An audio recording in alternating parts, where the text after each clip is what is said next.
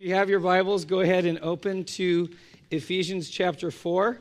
We're going to look at verses 25 to uh, 28, and I apologize. I have the eternal cold carried over from last week, so you're going to have to listen to me bark for the next 30 to 40 minutes.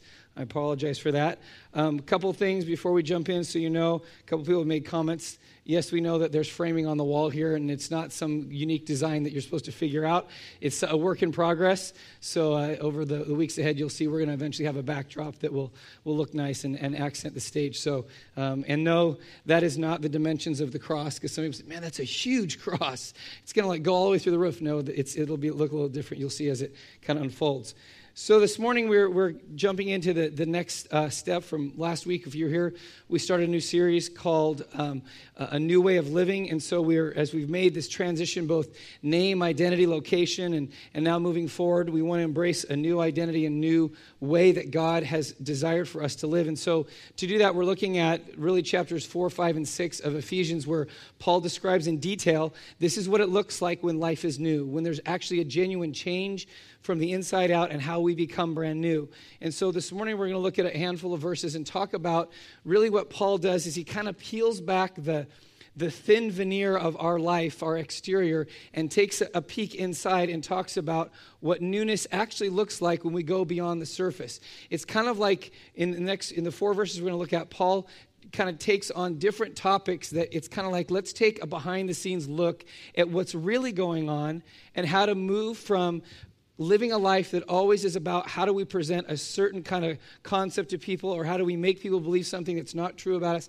In a sense, what he's talking about is how do we stop living in hypocrisy and start living in authenticity, which is it's difficult and it's dangerous and sometimes scary because that means what's inside of us behind the scenes has to come to the forefront because you and I work really hard on the exterior and what we present to people because we want people to think a certain thing about us or believe something about us. But what God is concerned about is what goes on inside of us and the transformation He wants to bring. And when He does that, only He can transform us. He wants to bring that to the forefront.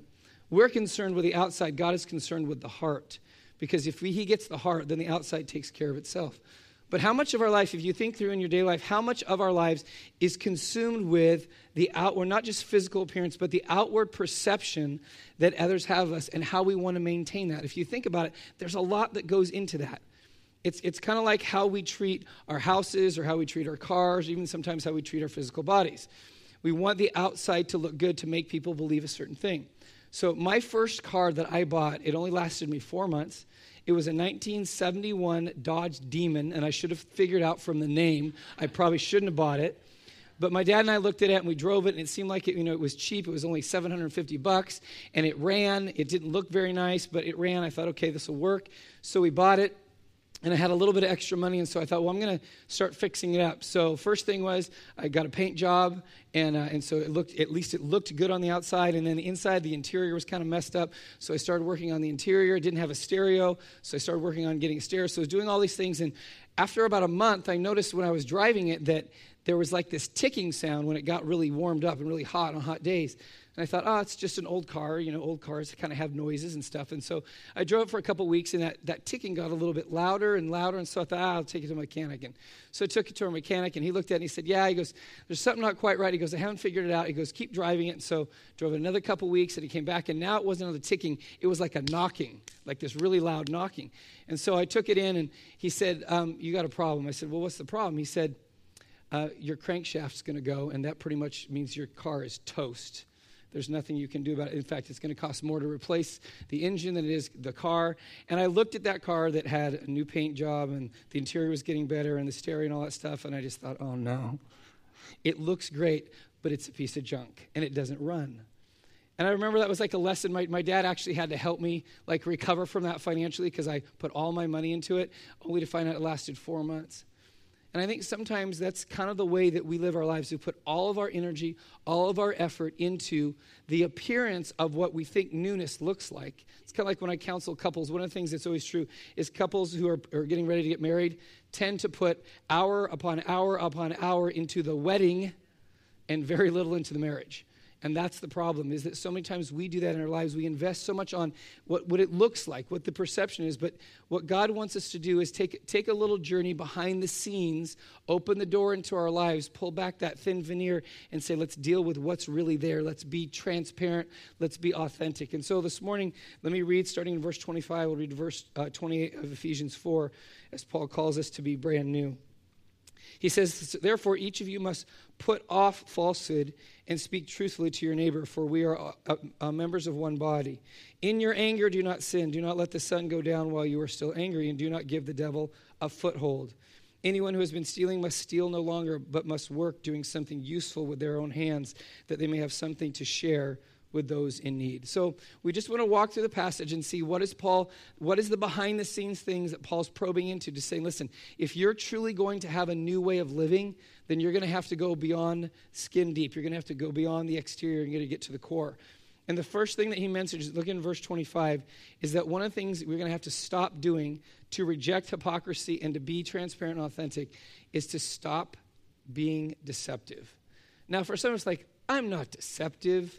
Paul says, therefore, each of you must put off falsehood. If you were here last week, we talked about Paul says taking off the old and putting on the new. So he says the same thing and he uses the term falsehood, which means it's not necessarily that you tell a lie every time your mouth opens. It's the perception that you want to portray for other people to believe about you that isn't altogether true. It's, it's like a cloak of falsehood. I can hide behind this facade. I don't have to really be honest about what's going on inside. Paul's saying you have to take that off and be authentically transparent of what's really going on inside of you. Because if we're honest with ourselves, all of us want people to like us.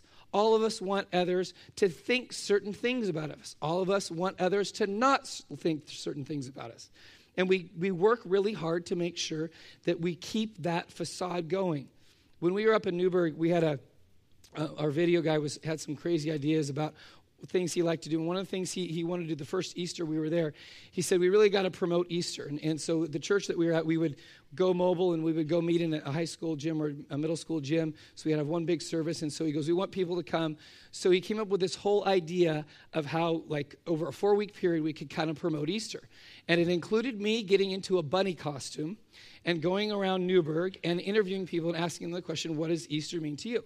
So I'm like, I'm good with that. So so we did that and, and uh, went in front, you know, of Taco Bell and different places. And the funniest resp- reply was was funny. It was, it was this guy said, I you know I said, what is Easter? He goes, oh, he goes, it's harvest season. He goes, I have a miracle marijuana card, and it's always harvest season for me at Easter.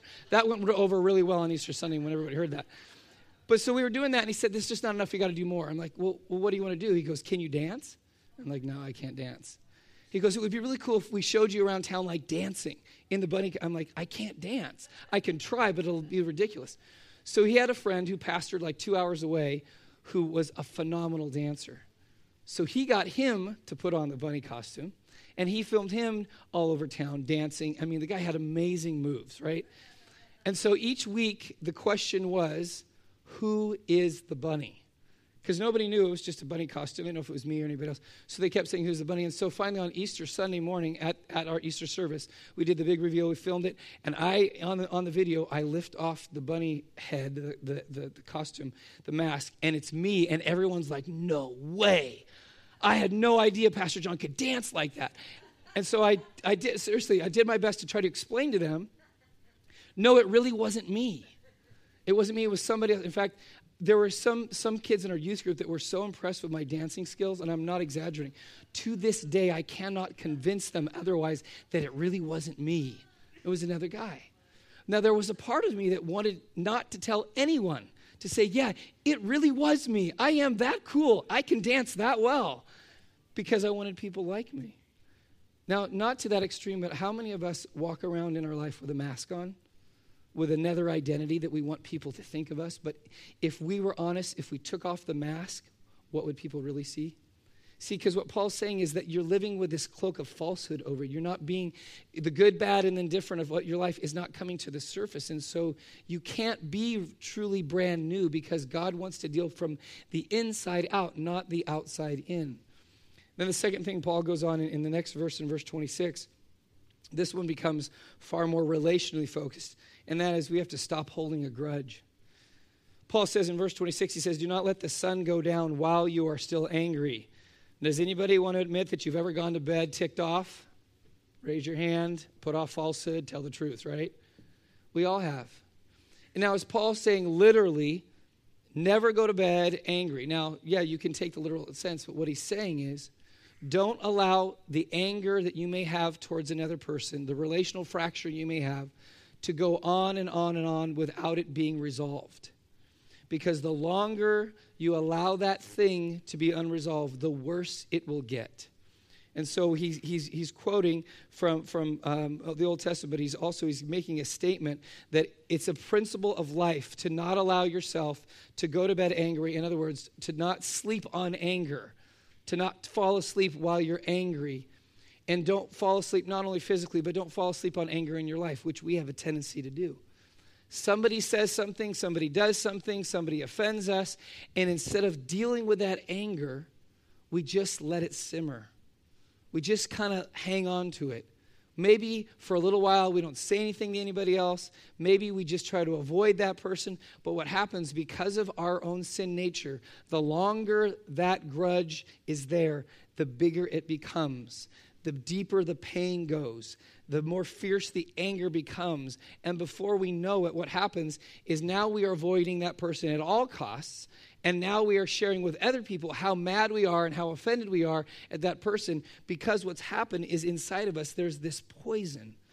Anger is like poison. And really, in a sense, what it is, it's like a balloon that, that, that keeps taking in air. And eventually, it's going to reach its maximum kind of expandability. And eventually, what happens when you keep blowing on a balloon, it explodes, it pops. And that's what happens when we don't deal with grudges, we don't deal with issues. It could be in your, in your relationship, in, in marriage. Something comes up and you're hurt by your spouse, or something, there's a misunderstanding, and you brush it off, but it's still underneath the surface. But you thought, ah, I'm just going to stuff it, and you're just quiet about it. And then what happens is eventually it becomes bitterness, and then eventually bitterness explodes on that person. I don't ask you to raise your hand, but I know all of us have experienced with your spouse where you say something to them and they explode and you're thinking, wait a second, where did that come from? Because that doesn't that didn't come from what I just said. That had to be something that was building up like this dam that suddenly exploded. See, that's an old pattern of living that we used to live in that Paul's saying, you can't live that way anymore. Now that you've accepted Jesus, now that you understand his death on the cross, he has extended you forgiveness, you can no longer remain in anger with other people. You can't hold a grudge. And there's a reason this is so important. This is kind of the crux, I think, of what Paul's getting at in this passage. Because this influences, when we hold a grudge, we hold an offense against other people, it affects us, and then eventually it affects other people, and then eventually it affects the person who we're offended by and it starts to kind of weave its way through our, our lives and our thinking, which really leads to, to the next thing that, that Paul talks about, which is really important, and, the, and this is something that we get caught off guard by. In verse 27, another way that you and I reject hypocrisy is stop giving access to the enemy. Now, let me read what Paul says. He says, And do not give the devil a foothold. What did he just say before that?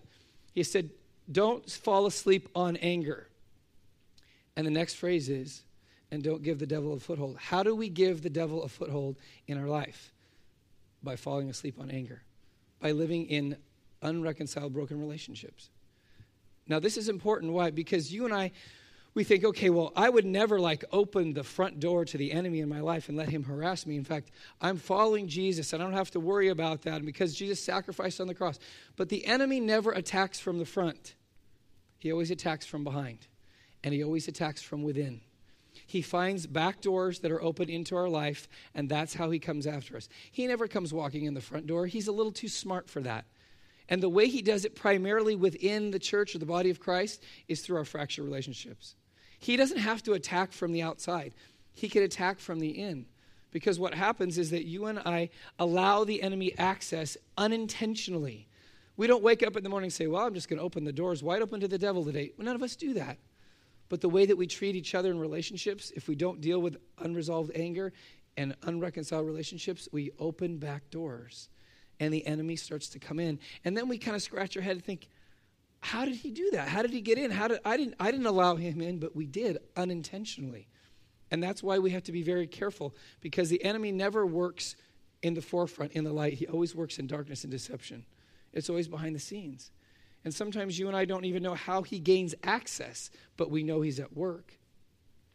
A number of years ago, I got up one Sunday morning or Saturday morning and kind of our normal routine. Um, not as much now; the kids are a little bit busier. But when we were they were a little younger, Sunday Saturday morning, I would like make waffles or pancakes, and so we'd kind of spend time as a family. And so I went to our pantry, and I opened up the door, and I I was looking, and I saw um, on one of the shelves our, our loaf of bread had a little hole in in the bag, and I thought that's strange, and and it, wasn't like a round hole, it was like kind of a jagged hole. And then I, I looked on another shelf and I saw some top ramen, and there was a hole in the top ramen. And I looked on another shelf, and there was a hole in a bag of chips. And, and then I started putting this whole thing together, and I realized that there was a mouse living in our pantry, and he was having a heyday because it's like smorgasbord. I mean, it was like the buffet of all buffets for this mouse. And so, of course, as soon as I figured this out, I'm thinking, I'm, I'm going to kill this thing. I'm after it. So I went to the, the, hardware store and I got some mouse traps and I set them up and in our pantry down on the floor because he was somehow gaining access. I don't know how, but he had, he had to get up and climb on the shelves. And so I, I got mouse traps. I put like Cheez Whiz and peanut butter, tried different things on three or four different uh, mouse traps. And so, and I'm not kidding, first night I put it on, I'm waiting for like the snap to wake me up. You know, I'm going to get him. I'm going to see him twitching. You know, I got him, right? Totally quiet. Nothing that first night. I go in, check the pantry. The mouse traps are still set but there's no peanut butter and there's no Cheez Whiz. They're gone. I'm like, no way. So I did it again the second night. Second night, same thing. Traps are still set, but the bait's gone. I'm like, this guy has figured out how way. He goes and he literally was licking off the food without setting the trap. I said, okay, I'm, I'm bringing out the big guns now. So I got the sticky paper. You know the sticky paper? So I laid down a whole thing on the floor of the pantry with all this sticky paper, and I did the mouse traps on top of it. I'm like, I'm getting him this time. So the next morning I come in, same thing. The food is gone off of all the four mouse traps, and there's no mouse on the sticky paper. There's this like eighth inch border on, on the edge of the sticky paper, and he figured out how to walk on that and get to the food and lick it off the trap and get out without being caught. I said, That's it. I'm getting d-CON. So I did. I went and got d-CON, and I put poison in our pantry. I'm going to kill this sucker. I'm going to do whatever I can. He goes right past the d-CON, past the paper, to the traps and eats the food again. I'm like, I'm done. So finally, I figured out he's not going to eat the d-CON, but he's eating the peanut butter. So I took the d-CON and I ground it up and I put it in the peanut butter and I killed the sucker. finally. Some of you are like cheering, some of you are like, oh no, you hurt the poor little mouse? Yeah. The disease infested rodent that was living in my pantry, I killed him, yes. But I was still trying to figure out how did he get into our house? We had a, we have a pretty clean house and we didn't live i mean we, we were it, Newberg's more rural but where we lived wasn't very rural. Was, it was in a neighborhood and a housing development so i was trying to figure it out i could never figure it out until a month later. I took my car to get an oil change and when the mechanic was working on it, he goes, he goes uh, you need to replace your air filter, which is always, they always say that. Like, yeah, yeah, yeah. And he goes, no, you need to replace your air filter. How long has it been? I said, I don't know. I, I forgot. And he goes, I said, well, why? He goes, you know, normally they take it out if you've been it and they show you how dirty it is. He wasn't taking it out. He goes, no, you need to come look at this. I said, okay. So he went out and he opened the, the, the cover over the air filter and it didn't look like an air filter. It was all kind of torn up and there were mouse droppings. And I said, what's going on there? He goes, you had a mouse living in your air filter. And I said, Oh. And I started to tell the mechanic, Yeah, I had a mouse in my house. I couldn't figure out how it got there. He goes, I know how it got there. He goes, You must have parked somewhere where the mouse got access to your car. And he crawled up into your air filter and he hung out there for a while. And then when he got to your house and he got a little hungry, he figured out how to get out of the uh, air filter and get into your house and into your pantry. And now I figured it out. So guess what I do now? I check my air filter because you never know. In fact, someone in, in First Service told me they had a mouse get in their engine and chew on the electrical wire so their car wouldn't start. They, they chewed the starter wire so that they, when they turned the car over, nothing would happen. Now, it's all under the hood, so you don't see it. You don't realize what's going on. See, the same thing is that there's evidence that the enemy's at work when we have fractured relationships, but we can't figure out why, how did he get there? And this is what Paul's saying. The old way is to live in unreconciled relationships and let the enemy go crazy in your life. The new way is to realize the way he gains access is when you allow your anger to be unresolved with people. And you allow, you allow your relationships to be unreconciled with people. And then there's a third thing uh, that Paul, or excuse me, a fourth thing that Paul goes on to say about rejecting hypocrisy. Again, the behind the scenes. He says, Stop being on the take. This is interesting. Verse 28, he says, he who has been stealing must steal no longer, but must work. Now you think, what in the world? Paul's just kind of lobbing something randomly. Remember, this is a behind the scenes look. So Paul's going in and he's saying, listen, put off falsehood, because take off that outward appearance that you're trying to keep everybody believing a certain thing. And then he's saying, by the way, I'm going to go behind the scenes again. The enemy's at work because you're letting the, the anger control you, and you're giving him a foothold in your life, even though you don't want to. And then he says, by the way, there's another point of falsehood in your life, and that is you're on the take constantly, not on the give. That means you're using people and circumstances to gain for yourself, for your own benefit, at the expense of other people. And so, what he's saying is, you can't live that way anymore, where you will present a certain need that you want and you will use other people and other kind of mechanisms to gain access to that. He says, don't do that anymore. Don't project this, oh, woe's me, I need help, I'm the victim, as a way of manipulating, basically saying, stop doing that and get a job is what he's saying, and kind of in the monetary. This is bigger than just the monetary. But he's just talking about stop using circumstances and people for your own benefit and make sure that you're taking care of your own needs. And then we'll talk a little bit further. He goes beyond that. Why is this so important? Because what's the default? Is that whether, whether we know it or not, many times we take advantage of every circumstance that's presented to us of how can I use this for my benefit? How can I gain from this? In a sense, how can I still do the least amount possible and gain the most amount in the process? That's how we how our culture functions. If you're, you know, if you're going to get a deal, you try to get a deal, even if that deal comes at the expense of somebody else. Here's a perfect example. A couple years ago, um, they were doing running numbers, um, looking at unemployment nationwide, and they did a study to figure out you know the way unemployment's supposed to work. Somebody loses their job, so unemployment kicks in to supply for their needs for a season of time. And while they're unemployment, they are actively pursuing employment. That's part of the requirement. They check up on that. And then when you get a job, you no longer get unemployment. Aren't we agreed that's how it worked? A couple years ago, when they did a study, they discovered that $14 billion annually was going to people who were no longer pursuing employment had actually gotten a new job and had neglected to report that they had a new job. $14 billion. Now, most people are like, oh man, we're so inefficient. Our government's so stupid. No, it's not the government's fault. It's the lack of integrity in us that people would be on the take for $14 billion from the federal government that they didn't need any longer or they weren't abiding by the rules of that contract. See, that's what happens in our culture, and that's acceptable. In fact, most people, if we did like a survey on the street right now, probably I bet six out of 10 Americans would say, man, if the money's coming, let it keep coming, right? It's an error on their part, so we might as well just benefit from the error. Paul's saying that's the old way of doing it. You're, you're presenting something about yourself that is not altogether true so that you can benefit from it. Now, I'm not targeting, I'm not saying anyone's committing uh, unemployment fraud in this room. Unless you are, then you need to stop. But think about it in your own life. What things have you portrayed to be true about yourself that are not true so that you can benefit either relationally or monetarily? Paul's saying you can't live that way anymore.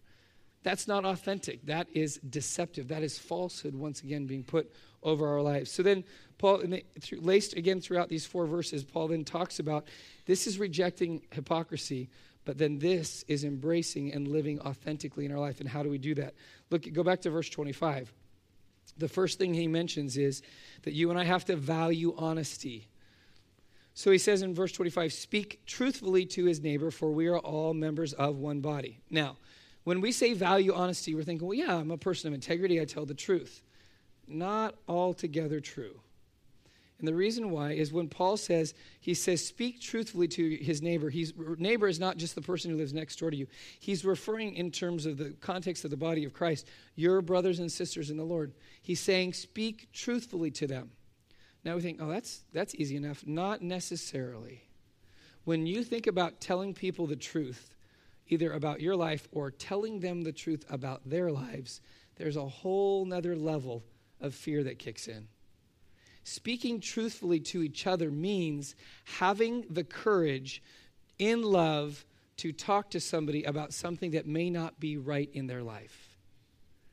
And now, the reason Paul brings this up is because falsehood would say it would go to the two extremes, which is, and this is how we do it truth can be used as a weapon to hurt, or it can be used as a resource to help. See, what we do is if, if we're afraid that someone is going to be offended by what we say or upset, what do we do? We go to the extreme side of falsehood, which is, I'm not going to say anything. I'm going to be quiet. Because I know if I say anything, it's just going to upset things. They're going to get offended. And I would rather just kind of keep everything calm. Or we go to the other extreme and say, I value honesty and truth. Therefore, I'm going to tell all the truth all the time. And that means that you're going to assault people with the truth. And that part of it, you take joy in uncovering other people's sin and you make sure that they know it. And so truth doesn't become a resource to help, it becomes a weapon to injure people. And so we go to those extremes as opposed to what Paul's saying is if you value people, and that's why we always, we've heard the phrase from the scripture, it says, speak the truth in love. We have a tendency to forget the love part. We like to speak the truth. Jesus came in truth and he was truth and he spoke truth, but Jesus also demonstrated what love looks like. And there's a difference. How can Jesus hang out with a bunch of sinners who somehow like him even though he's truth? How can Jesus go have lunch with a deceptive, conniving thief named Zacchaeus and just while having lunch with him, Zacchaeus basically repents of everything he's ever done and wants to pay back four times what he's ripped off from people. How does that happen? How come Jesus didn't offend Zacchaeus, but Zacchaeus was transformed? Because Jesus was able to show love and speak truth together. And if we're going to live in a new way together as a church family, that means I have to be willing to value honesty in such a way that I will not be silent when my brother or my sister is living in sin or is struggling and needs the truth. But at the same time, I'm not going to be a truth hunter that goes around looking for ways that I can apply the truth to show people that they're wrong. There's a balance between the, tr- the two. And for some of us, we go, to the, we go to the extremes, but that means also not only speaking the truth, but receiving the truth. You don't have to raise your hand. Anybody ever had somebody say something to you that you knew was true, but it still hurt? You don't have to raise your hand, but it's true. It happens. It's painful. But sometimes you and I need that truth, even though it's painful, because it's the only thing that's going to open our eyes to the reality of what's going in, in, in our lives. But that's how do we respond to it? See, when, when we think about sharing the truth or extending the truth, we can be critical or we can be caring. But when it comes to receiving the truth, how do we receive the truth? Are we humble and do we listen and say, yeah, you know, even though I might not see that, that might be true about me?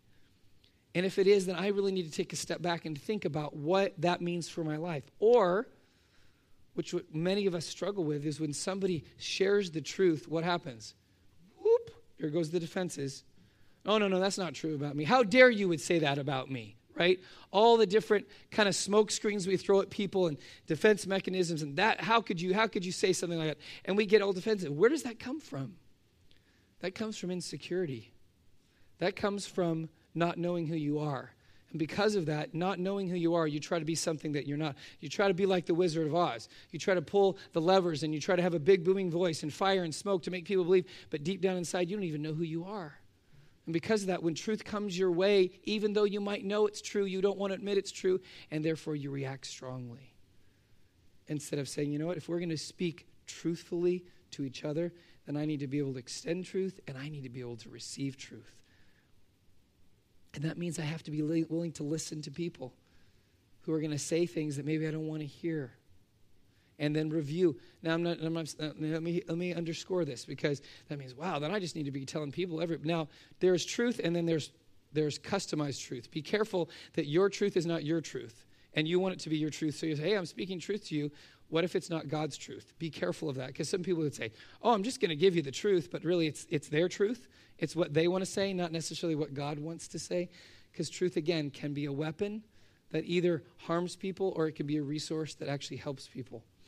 And then there's a second thing that Paul goes on talking about living authentically is he tells you and I that we have to seek reconciliation. Verse 26, going back to the same thing of the enemy's work, but he says, In your anger, do not sin. What is he saying? He's saying that it's possible to be angry and not sin. But it's also possible to be angry and sin.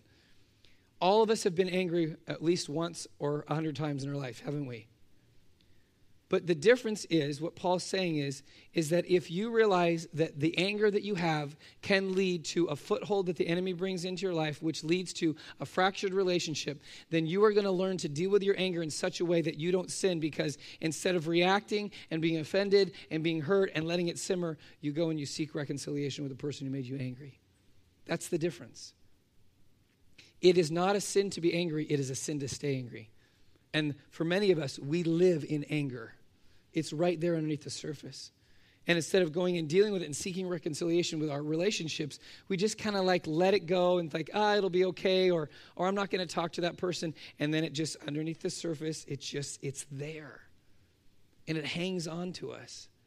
And over time, what ends up happening is that it, it starts to poison every aspect of our lives. You cannot be, for a long period of time, angry at one person and that not affect your other relationships. It does. It makes you a hard person, it makes you a bitter person. And that's why all of us, at some point or another, we have to set an expiration date on our anger. We can't say, I'm just going to remain angry, I'm just going to avoid that person, and I'll never have to deal with them. No, you will deal with them even if they're not around because you're still angry at them, you're still bitter at them.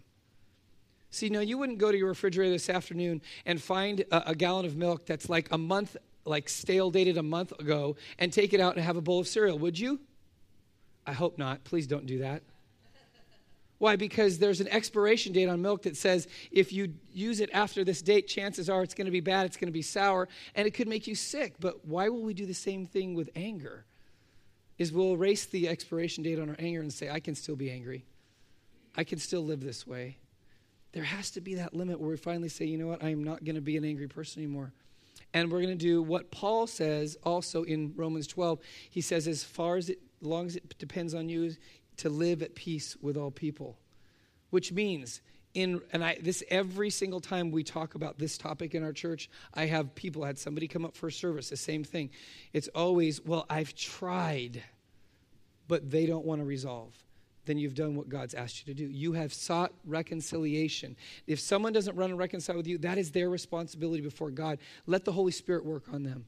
But you seek after them to make it right and, and try to live at peace and then let God take care of the other person. Now, the ultimate goal is that it's reciprocated, that that reconciliation works, and that everything comes to a place of peace, which we'll talk about in a moment. So, value honesty and seek reconciliation. And then look at verse 26 and 27. Read again. To live authentically means you have to fight for unity. This is what's hard. It says, In your anger, do not sin, do not let the sun go down while you're still angry, and do not give the devil a foothold.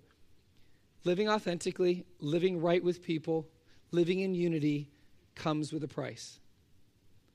Wouldn't it be great if we all just got along? Remember Rodney King? How well that works. Just just all get along.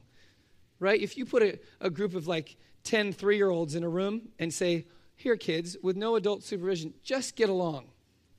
It might last for 30 seconds until one kid has a toy that another kid wants. Same thing is true with adults. Why can't we just all get along? Because it comes at a price it comes for a fight because there's somebody who doesn't want us to be in unity. The enemy doesn't want us to be in unity. He doesn't want us to live in right relationships. He wants us to be divided. And that's why the ultimate goal of the enemy is not to attack from the outside, it's to attack from the inside. Because if he gets us to turn on each other, then he wins then, when, then, then, then the conversation changes because then it isn't about God's mission, the gospel, reaching people, people being reconciled back to God, impacting our community, going around the world to see people know Jesus. It, that goes out the window. Why? Because all we're trying to figure out is how do I not how do I stop hating this person who can't I can't stand because now we're focused only on our fractured relationships. That's how the enemy works. And so when Jesus said that, that when he would build his church and not even the gates of hell would stand against it, guess what? The gates of hell don't come from the outside, the gates of hell come from the inside, and they come through our relationships.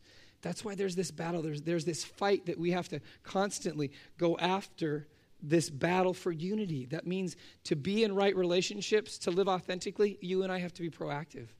We have to constantly be working towards that because by default, we'll end up in fractured relationships. And I've shared this before, but to me, I, am convinced this, this captures exactly how the enemy works among us. Now, I'm not saying that my dog growing up was possessed, but I do believe that my dog was like the devil, okay, in this area.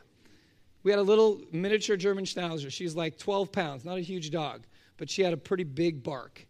And so behind our house, the, the house that bordered our house on the backside, um, we had a huge fence that had ivy growing over it. And so we couldn't see into the neighbor's backyard, but we knew they had two dogs because we could hear two dogs barking. And so quite frequently, our dog would go back to that back fence and she would just sit there and she would start barking. She's a pretty smart dog. And then after like 30 seconds, one of the dogs on the other side of the fence would come over and they would start barking back. And then probably another two minutes later, she would keep barking. Then the other dog in that backyard, the both dogs together would come and they would start barking at our dog. And then she'd sit there and she's still barking, and then she'd start running up and down kind of the, the property line and, and barking louder, and you could tell they would start running. And then before you know it, their barking would turn to growling.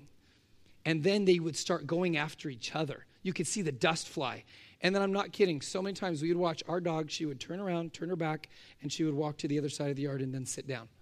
And meanwhile, these two dogs are killing each other on the other side of the fence. There's dust flying up, they're growling, they're barking, and it would go on for five minutes and then until one of them, I don't know if got injured or finally they got tired and they stopped. But she would do that over and over and over again. And I had to think in her mind, she had to be laughing, like these stupid dogs. So she would literally get them going. She'd just bark, and that would start this chain of events would cause these two dogs to turn on each other. When we don't have right relationships with each other, that's the enemy's bark. He just starts barking and before you know it, we, we, don't, we don't hear his bark anymore, anymore. All we do is we hear the bark of the person next to us. We, we focus on the offense of what's happened. And because of that, we become distracted. And what does the enemy do? He walks away in laughter. Says, I don't have to attack.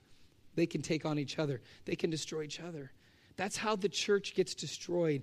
And that's why one of the things in, in church overall, and many of you who, who, you know, if you've been new to our church in the last couple of years, people will come to me and say, hey, you know, we're in transition, and I understand church transition happens, but one of the questions that will usually come up is, how are your relationships at your previous church?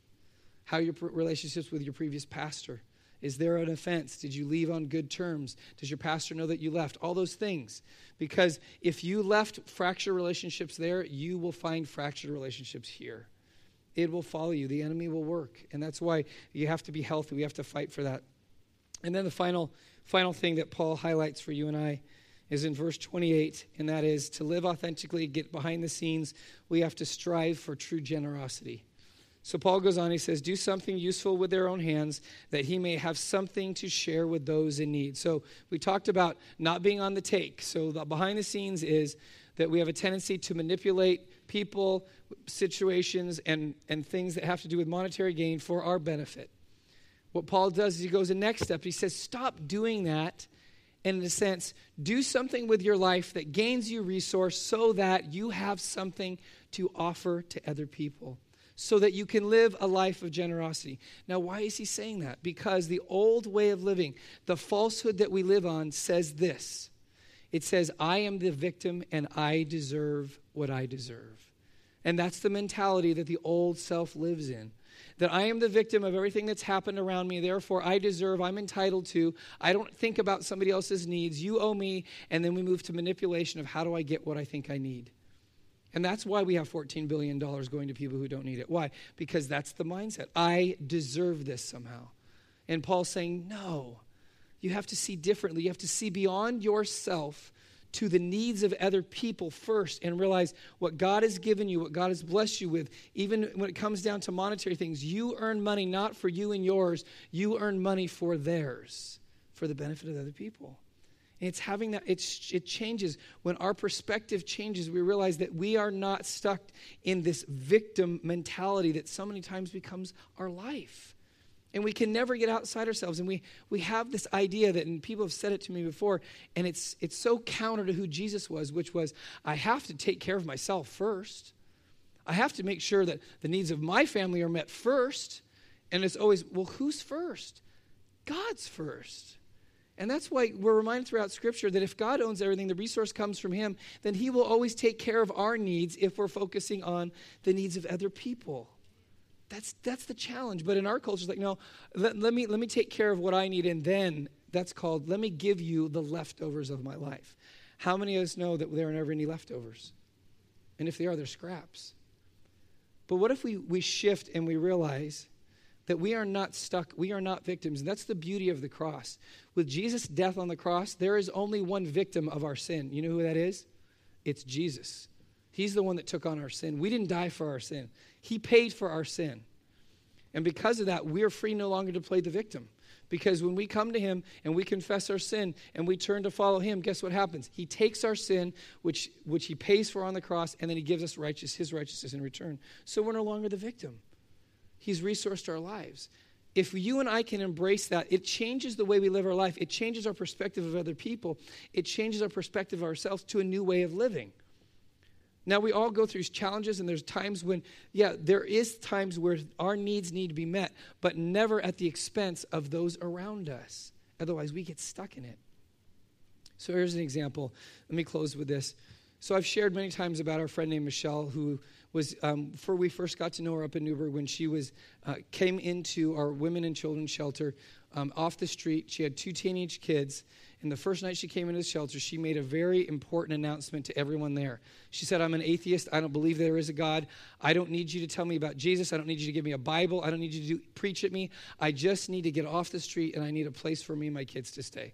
So the people, the volunteers were in the shelter, totally um, responded. They honored her wishes. Nobody shoved the gospel down her throat. No one gave her a track or a Bible. They just loved her. They just provided a roof over her head. They provided meals for her and her kids. And they did that for months. And after four months, she made this amazing discovery. And this is what she said to somebody in the shelter. She said, Listen, she said, I have my whole life believed there is no God. She said, but today I believe there is a God. And the reason I do is because you people who don't even know me have loved me and my kids unconditionally and put up with me for the last four months. She said, The only explanation I have for that is there has to be a God behind it. And that was the start of her journey. And a couple months later, she gave her life to Jesus. And a couple months after that, she got baptized. And about a year and a half after the day that she came into the shelter with her kids, you know what Michelle was doing? She was serving in that same shelter. She became a mentor to moms who were coming off the street with their kids, and they were struggling.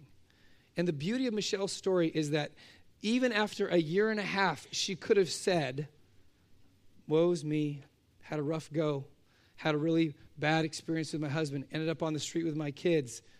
And now, now at least I have a shelter over my head, and now at least my kids have something. But she never stayed in that mentality. In fact, today, Michelle has her own apartment, she has her own job, and her kids are independent. It's beautiful. But she never stayed in that mentality of, oh, woe's me. She realized God has blessed me in such a way, and now I understand you as now I have something to offer that helps somebody else with their need. Some of us are stuck in that victim mode. Some of us are constantly on the take. And God has said, no, it's time to move beyond that. It's time to start investing in the lives of other people. It's time to start investing in the resource of, that you have in the lives of other people. Why? Because it's a new mindset, it's a new way of living. Our church is extremely generous. Our ch- the church is us, it's not the pastor of the building or programs. And we are a generous church, but how much more at an individual level will we become generous when we move from being victim to realizing that God has given us enough to resource the needs of other people? I'm going to ask you to close your eyes and bow your heads just for a moment. I'm going to pray to conclude, but I want you to reflect on something right now that, that I believe will be important for this week. If you were here last week, you remember I asked you to do something simple, to do something different, and that was to go home a different way than you came. Again, starting trying to start new patterns in your life. That was easy compared to what God calls us to do this week. Because to truly embrace a new way of living, that means there's something that has to be removed from our lives. It isn't just adding on, it's actually subtracting first and then adding on.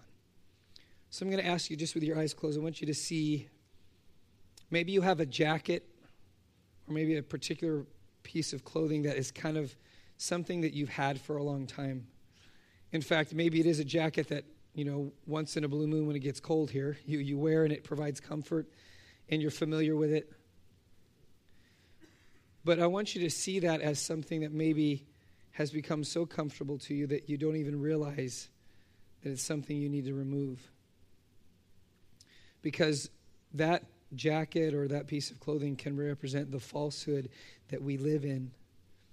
And as that's put on you, you become so used to it, you become so familiar and so comfortable with it that you don't even realize that you're living out falsehood. And so this morning, what God is wanting us to hear is there's something in your life that has to be removed. There's something from the old you that has to stay in the past. And so this morning, what he's saying today, what he's saying is it's time to take off the falsehood. And so the falsehood for you might be that you know that you've been living out deceptively in terms of the way that you have lived your life to try to get people to think something about you that's not true. And God said, it's time to be transparent. It's time to open up your life. Maybe the, the old falsehood that you lived under is that you've lived with unresolved anger and you've lived in broken relationships and you've lived offended at other people, and God's saying today's the time to lift that off, to take that off. And maybe for some of you, God's saying it's time to move from victim to someone who's been forgiven and healed and resourced.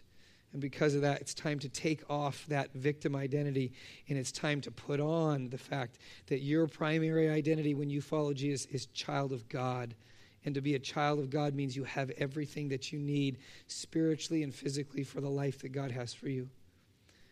And so I want you to envision right now you removing that old thing off and now bringing on the new the newness of being honest and authentic, the newness of living in right relationships, the newness of being a resource for other people's lives. So, Lord Jesus, as we put on this new, it's not easy. This is hard. We know, Lord. But we know that your Holy Spirit lives inside of us. And because of that, we can truly be transformed from the inside out. We don't have to work so hard to make the outside look good. We can surrender ourselves to you so that you can make the inside right, and then the outside will look right.